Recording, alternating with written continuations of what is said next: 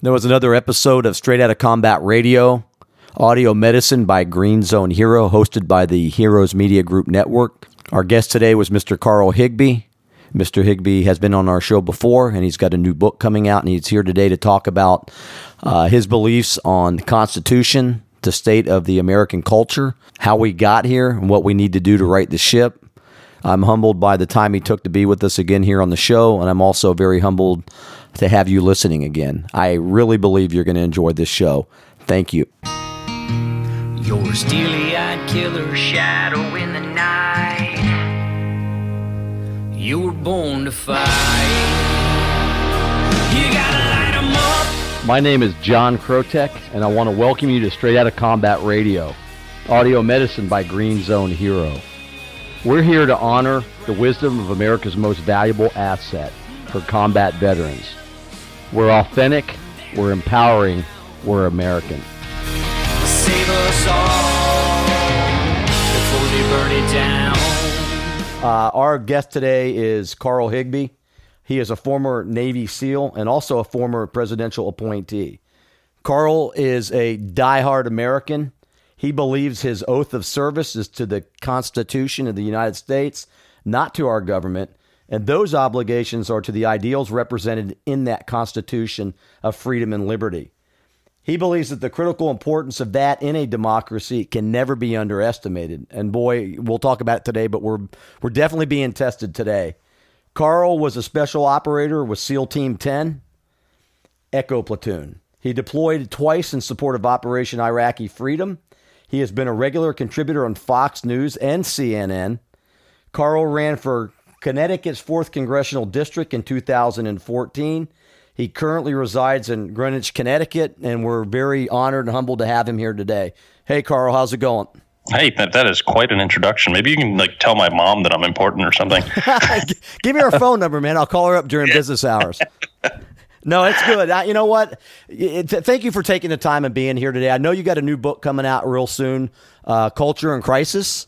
Crisis um, of Culture. Crisis of Culture. I keep getting it wrong. It's like a tongue twister, but uh, yeah. some very interesting things you've laid out and some things that we've talked about off offline. But uh, you know, tell us just a little bit about yourself, Carl, and how you got to be where you're at. Uh, so long story short, 9-11 happened. Dropped, you know, I was in high school, ended up going to a year and a half of college and we put boots on the ground, declared war. And I dropped out of college and I was where I was wrestling, joined the military, didn't look back, did nine years, couple deployments over to Iraq.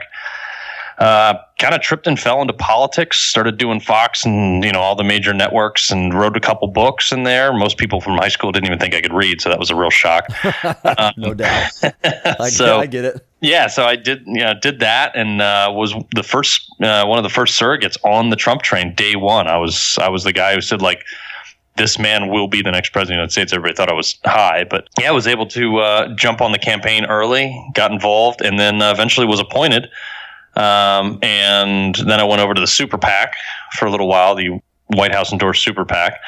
So ended up here now. Got my own radio show, the Carl Higbie Show. We're up on iTunes, Spotify, Stitcher, all the the whole nine. We're live on Red uh, Red State Talk Radio, Monday through Friday at five to six p.m. That's awesome, man. Let me ask you this: what did you know? You talk about the Trump train. Tell us, you know, what you saw when you were out and about prior to the election. What did you actually see out there in America? You know, I, I saw that people were just pissed. I mean, it, it, like no matter who we elected, nothing got done. And what I saw in Trump is, you know, I, I've, I, I run political campaigns for a living. That's my my main job is political consulting. And I tell every candidate I work with, and I've worked with dozens and dozens of candidates, and I tell them, I said, you need to have a clock tower.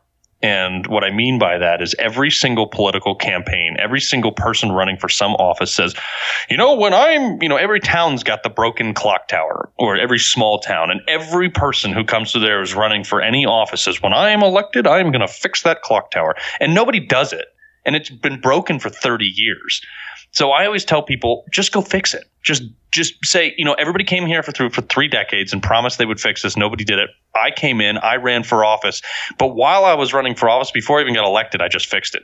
And that's the clock tower theory, and that's what Donald Trump had people were like, oh, well, you know, what do you do? Like most politicians can say, well, I've sponsored legislation and I've been a supporter of this, but they've never actually done anything material. Paul Ryan, three bills in his entire 20 year career, and he gets paid 180 grand a year on the taxpayer dime. And I Mm. really don't know what he does. A lot of these politicians come from a background that is where ac- action constitutes achievement. We don't have that in Donald Trump because you look at the New York City skyline and that's his damn clock tower. Yes. People are like, how do you, how are you going to do that? If you, and yeah, I mean, if you had asked Donald Trump 20 years ago, how or 30 years ago, how are you going to change the New York City skyline? He'd be like, don't worry about it. I'm going to do it. And he did it. And it's been the same message. So that's why people trusted him. And that's why they still trust him, no matter what the media says. So, uh, you know, and I like the way you say that because, you know, needless to say, you get 30 years of that nonsense, which you can basically call it, and you do become disillusioned. And, you know, I, I've said this so many times that I believe that last election uh, with Donald Trump becoming the, the president was more of a, uh, of a cry election. You know, cry out to both parties, uh, give us something different. And, and, and, you know, President Trump came along and he offered something different. And we, we can see, like you just said, the mass media, we can see what they do, what they do. Yeah. I mean, it, it, it, they just crucify. I mean, look, they did it to me. I had to resign from the administration because they went after me. You know, they went after me for stuff that was six years old from radio shows, taken most of which was taken far out of context, and you know, some of it was pretty harsh. But forgive me, I shot bad guys for a living for nine years. Like, I wasn't exactly well rounded when I came back from Fallujah. Mm-hmm. So, you know, it's like, and then they, they zero in, and I'm just one of a, a huge handful of people. I mean, look, they're going after Kavanaugh's wife now. I mean, Ted Cruz and his wife can't eat dinner in public without people shouting him down. This is the most visceral, com- political, politically combative thing, and that's why I wrote the book. You know, it is a crisis of culture. It's called the you know the new political battleground of the new civil war because know- we're in yeah. civil war. Well, you know what? You just pointed something out. You know, I can guarantee you this. I, you know, I have never claimed to be a saint, you know, a broken angel, maybe. You know, I've made my share of mistakes, but I can guarantee you this, and you know this anybody out there can have their life picked apart at one point, out of context, in context, it doesn't matter. We've all made mistakes, but to do it and to vilify somebody at the levels that we're seeing it, you know, it's almost embarrassing at times uh, to, to say you're an American because I think people laugh at us quite a bit. Oh yeah, it's crazy. I, I mean, look at you know the the new breaking news today on the top of you know Apple News was Kavanaugh attended a keg party in high school. Yeah, no shit. I don't know if I can say that on your network. I think you can. We're good to go, man. I mean, you know, it, was just like so. I mean, I actually legitimately did not drink in high school. My entire high school time, I did not drink. I didn't start drinking until after high school, and it was just my personal preference.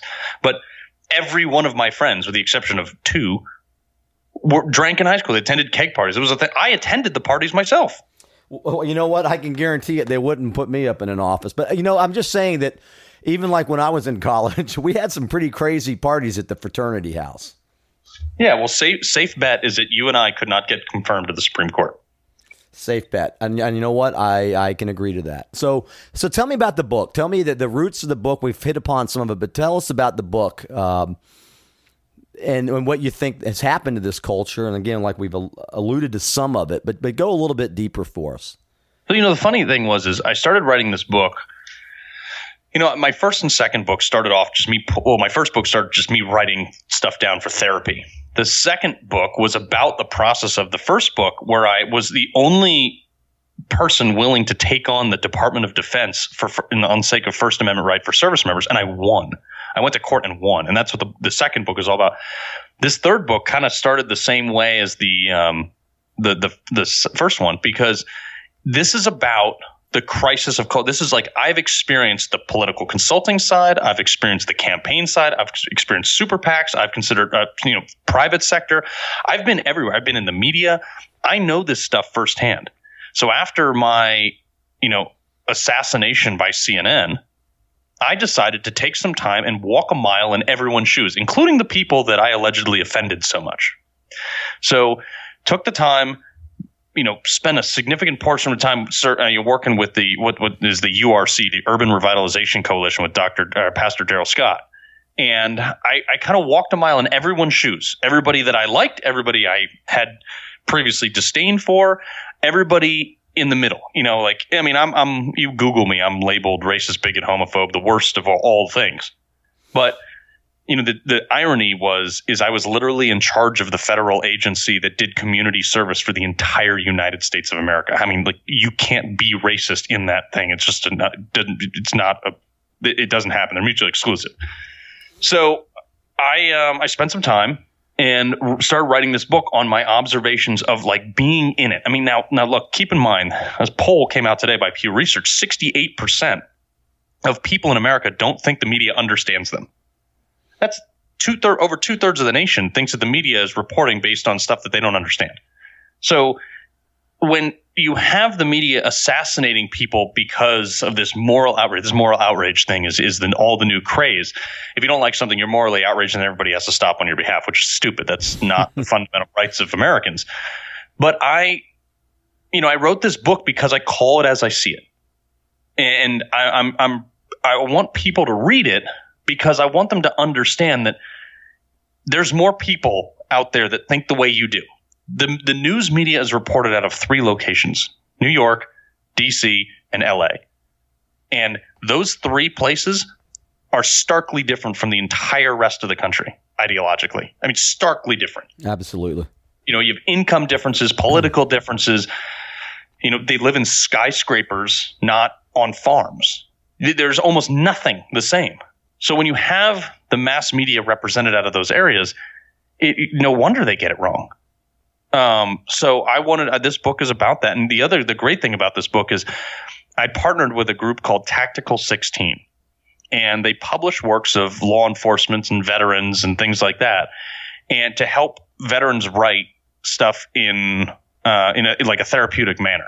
So part of the reason I was so attracted by the uh, you know by this book deal in particular, and I turned down a couple other agent agent offers, is because hundred percent of the proceeds of this book go right back to the company to help other veterans publish their work.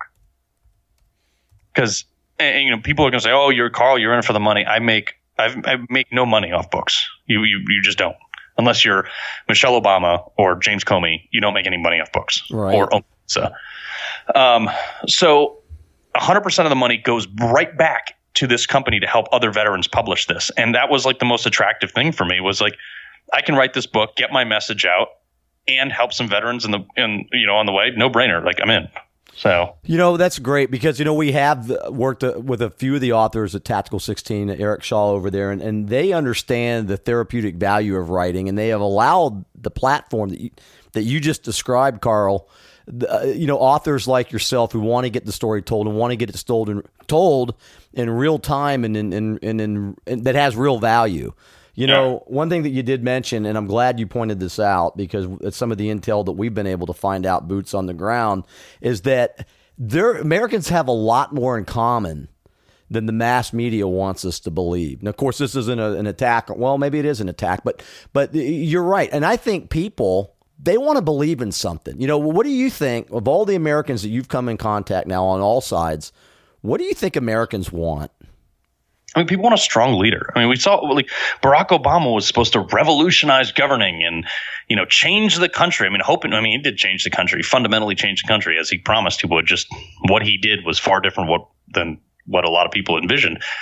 And we want a strong leader. We've had, we've had enough. Like you saw Trump's thing at the UN the other day and he was like, I mean, he crushed it. He looked the, you know, the, all the, the major players that we're in opposition with. You know, he looked Iran in the face, was like, "You're state sponsor of terror, and we're not going to work with you." And oh, by the way, we're sanctioning the hell out of you, so you can't do business. And there was just recently another German company pulled out of operating in Iran because the sanctions are working. And the American people saw that. They're like, "Look, he's not perfect, but he's perfect for me." Because they, they want a guy who shows his flaws, but another guy, they want a guy who just gets stuff done. Like, stop talking about stuff like Paul Ryan three bills in 20 years. Just do something. You know, I, I don't know if anybody knows this, but the government may shut down on September 30th. Hmm. And you know, all this newscast, nobody's covering it. And the reason is is because the damn Congress won't put the won't authorize funding for the wall. Even though that was the fundamental platform of the Trump campaign and people elected him for it.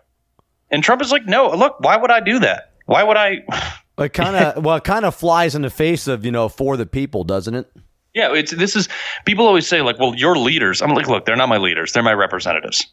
Okay, they may be elected to represent me, but they are not my leader. I do not look to them for advice. I do not look to them for moral examples. I look to them to govern, and they're not governing. They they literally. I mean, we spend more money than we take in. Case in point, right there. That's dumb. You cannot like no company, no household can exist on those terms. Why should our government and why should we trust the government to do that? I mean, it's just completely bogus to me. How do you think the rest of the world, you know, you just mentioned some of those players and not that it really matters, you know, and that's one thing that I've always said is, you know, I think it's okay to be an American. I think it's okay to stand up and say, I'm proud to be an American based on our history or based on what it is we stand for. And of course, you know, I heard this the other day. I was at a veterans event in Orlando over here in the middle of the state and, you know, and, and, and was said in one of the guest speakers said, haters are going to hate. You know, regardless of how well you try to uh, accommodate them, they're still going to hate. How do you think the rest of the? I still think the rest of the world looks at us as a beacon. I do. What do you they think? Do. So, I mean, um, the world is better off when America is strong. When America is leading from the front, everybody is better off. And the reason is, is because, you know, we are a force of good.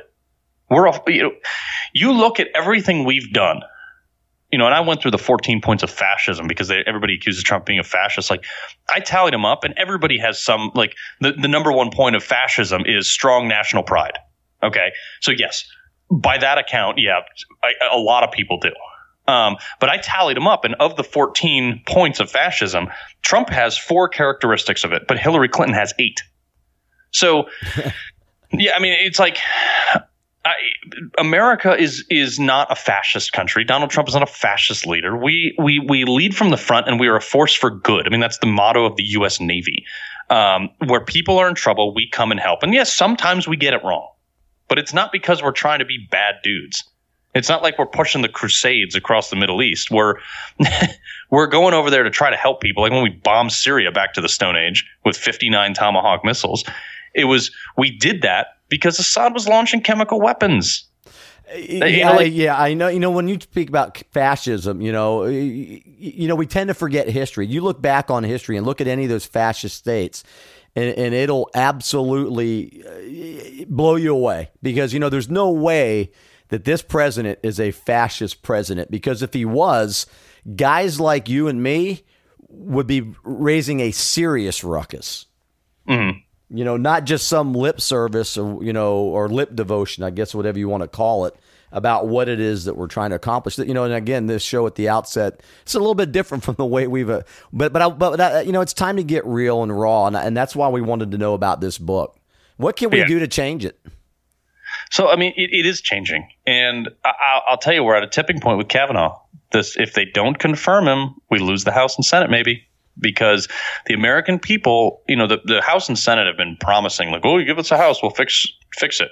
Give us a Senate, we'll fix it. Give us a presidency, we'll fix it. Well, now we have all three.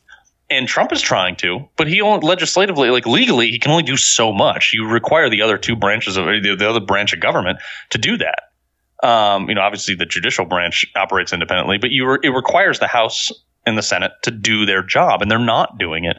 So what we need to do as Americans is continue to vote with our brains, not our, you know, not our this this moral outrage.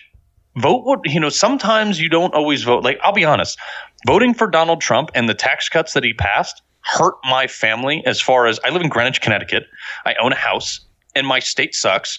So the uh, state and local tax deductions hurts me. I actually will pay more in taxes this year. Guess what? I'm still proud and have zero regrets about voting for Donald Trump because it is better for the nation there are millions of people out there that have benefited greatly. People need to understand that sometimes voting for the right thing is not always voting for the easiest thing. It's easy to vote for a Barack Obama who's has good likability, speaks well, and things like that. It's sometimes not easy to vote for someone that you don't agree with everything, but you know he's going to go in there and he's going to work his ass off. I mean, the guy could retire on a beach with a margarita tomorrow but instead, he decided to get punched in the face by the ma- mainstream media every single day, made fun of on a global stage, and yet he still goes to f- fight for us every single day. That takes up. That's a lot of man right there. Right. You know, tell me, do you think you said things are starting to change? What happens if we don't change? If we continue down the road that we're that we're that we've alluded to, we're in a civil war. If, we, if, if nothing changes, if rule of law is not restored, if rationale is not restored, look at these Kavanaugh things. Like he's guilty until proven innocent. Now that's not that's not the basis of our judicial system, which ironically they're appointing him to or confirming him to. Yeah. So I mean, you can't you cannot have mob rule, and if you do, it's going to be i mean it's going to tear our country apart. I don't want any type of civil war. I don't want any type of thing. But i made a wager the other day on my radio show that went viral on social media. I said look nra members are more law abiding than democrats. And i base that on the fact that no NR, zero nra members have conducted any mass shootings. Most of them have been actual democrats or affiliated with you know democratic parties and democratic causes. Um, i also affiliate with the fact that you overlay the crime stats over the electoral map. They're almost identical. Where there's higher crime there's higher democratic concentration. So you know we have to curb and, and the reason why is because the democratic party has encouraged people to be lawless and and baseless and have no accountability. And that's hurting us. And it's done in our schools. It's done via social media. It's done you know, I mean, look, Keith Ellison beats his wife or girlfriend, no trouble, but an allegation from 36 years ago that has been, you know, I mean, they've been told. Kavanaugh has had like 60 people come to his defense on this and said it didn't happen. And yet we're supposed to, they, you know, the Democrats want us to believe it. I mean, this is, this is the, the trial we're in. And I don't want a civil war, but let me tell you, if we go there, think about the sides here when you start thinking about even the people that are spokespeople, I guess, you know, if you want to choose a side, you know, what gives somebody the authority to speak on politics or history if there's no background in politics or history? Exactly. You know, like, and we could get into the gun thing all day long, but you know, any mass shooting is a bad, bad, bad thing. And my, Nobody's for gun violence. Everyone says, "Well, the NRA is for gun violence," and it's like, no, you idiots! No, the NRA is nobody is for gun violence. Every, everybody just has different ways of dealing with the problem. Exactly. And if you read the research, this is the part that got me on the whole mass shooting thing. And obviously, my, our, your heart, my heart, all of our hearts go out for anybody killed in a mass shooting. But I think it's like since 1968, there's been like 1,700 people killed in mass shootings in the U.S but there's over 40,000 overdoses from prescription drugs. And, you know, what's the epidemic? That's yeah, you know it's kind of, it's kind of like what do we really and in fact I don't know don't get me going but but but I, I am with you and you know what civil war is not impossible to, to think about because it has happened on our soil before. Yeah, the thing is, the problem is here's here's how it'll play out if you do have a civil war. Conservatives are not going to fight law enforcement and military. Law enforcement and military is not going to walk around confiscating firearms from people. They won't do it, despite any order. They just won't do it. And so you're going to be faced with something where conservatives take a defensive posture and you know, we're not going to, when law enforcement says to do something, we're probably going to work with them. But the Democratic Party and the liberal progressive far left is going to be throwing Molotov cocktails at, at police barricades. And so it's going to be essentially the cops and conser- the, you know, law enforcement cops and conservatives versus a fringe group of liberals that, I mean, just like the regular, you know, the Civil War back in the 1860s, only like 6% of the country was actually engaged in fighting. The rest were trying to get by. It'd be the same thing this time. You'll have a small sliver of percentage of people actually willing to do anything about it. And the rest of the people are just trying to put food on the table. And it's, you know, it's like, it'll be sad because at the end of it, Americans would have killed other Americans. And then you have, now you have this distrust, much like we did right after the Civil War. It takes a lot to rebuild a nation from that. I don't want it. I just want people to, you know, I, I know it sounds corny, but can't we all just get along with stuff? Like I have liberal friends that I don't just don't talk politics with them because they're wrong. And, you know, I still get along with them. Have liberal family members. You know, just you can have difference of opinion without being an asshole to someone. You got that right. So let me ask you this. What does freedom mean to you? And you know, I know we're we're winding down. I know you got another show coming up, but what does freedom mean to you and what message do you want to send to all of your American citizens? What what what would that message be? And then how can we get your book and how can people contact you? So the book will be available for pre-order shortly on Amazon. Uh, Crisis of Culture. That knock that one out because I'll forget about it because I'm horrible at promoting my stuff. um, but to all Americans, honestly, do your research. That's the that's Republicans' best friend is fact. And Ben Shapiro says it best when he says facts don't care about your feelings, because if you look at the reality of facts, you you can't refute them. It doesn't matter if your opinion, like your your opinion, can not agree with the facts. That makes you wrong. so understand your facts, do your research. Don't take people's word for something. And if something sounds too good to be true, it probably is, except for Trump winning a second term. That'll happen. The you have to, you know, being informed takes time, takes effort. But I encourage everybody to to be as informed as they possibly can. Because if you're not, an uneducated electorate is a controlled electorate, and guess who tries to control people? You know, dictators. They do. And you know, so how do people get a hold of you, Carl? Tell us that. And then uh and then last comment about freedom.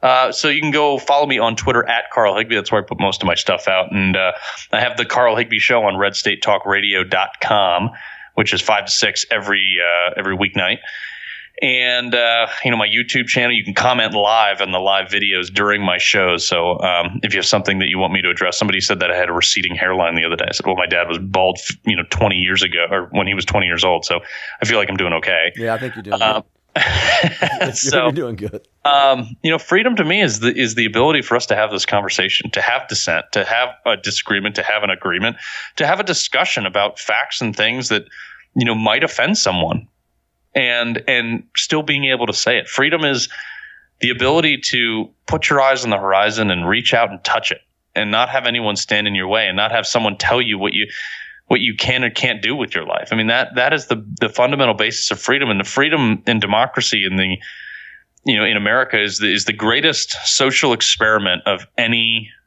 any country in any empire in the history of the world and it worked freedom and capitalism here in America worked. I mean, we we dominate, and we're that that's why we're better than everybody. And people say, "Oh, I'm so offended." You know, that's that's not conclusive to the rest of the world. Look, America is better than everybody, and we got that way because we work hard. We out innovate, and if if we don't f- keep our freedoms, it's it's it's going to go away. It's never more than one generation away from extinction. Definitely agree with you on that. And I can tell you the um, the Constitution in this nation is the greatest experiment in the history of the world, and, and and people have debated it and debated it, and but that Constitution that we talked about at the beginning of your show, Carl, is what it's all about. And that Constitution, regardless of the the ills of the past, the Constitution was pretty brilliant. And if we stick to it, we've got an amazing opportunity to still be the best in the world. And we are still the best in the world, but you're right, we got work to do. Yeah, I mean we do. It, it doesn't come free. That's for sure. And then that's the slogan of my radio show is freedom isn't free.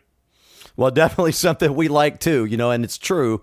There's a high cost, there's a high price to pay, and there are there there you know, I think about all the stories of all of our families and in the past and I, you know, my grandfather worked 37 years in a steel mill and and, and but yet all the seven kids, five of them served. And and you know what? He wanted to be an American. He came here to be an American. So God bless you, man. I'm uh, I'm uh, I'm I'm really happy to to have you on the show, and I can tell you this, man. I appreciate your time and your commitment and dedication to our country. Yeah, well, I, I appreciate you uh, having me on, and keep getting the word out, brother. We're gonna keep spreading it. Thanks, Carl. We'll talk to you soon. Talk soon. Before they burn it down. Thank you for listening to another episode of Straight Outta Combat Radio, audio medicine from Green Zone Hero. If you liked what you heard, then tell others about us. Like us and download us. And please remember, freedom is not free, and combat veterans are vital assets. They're not broken.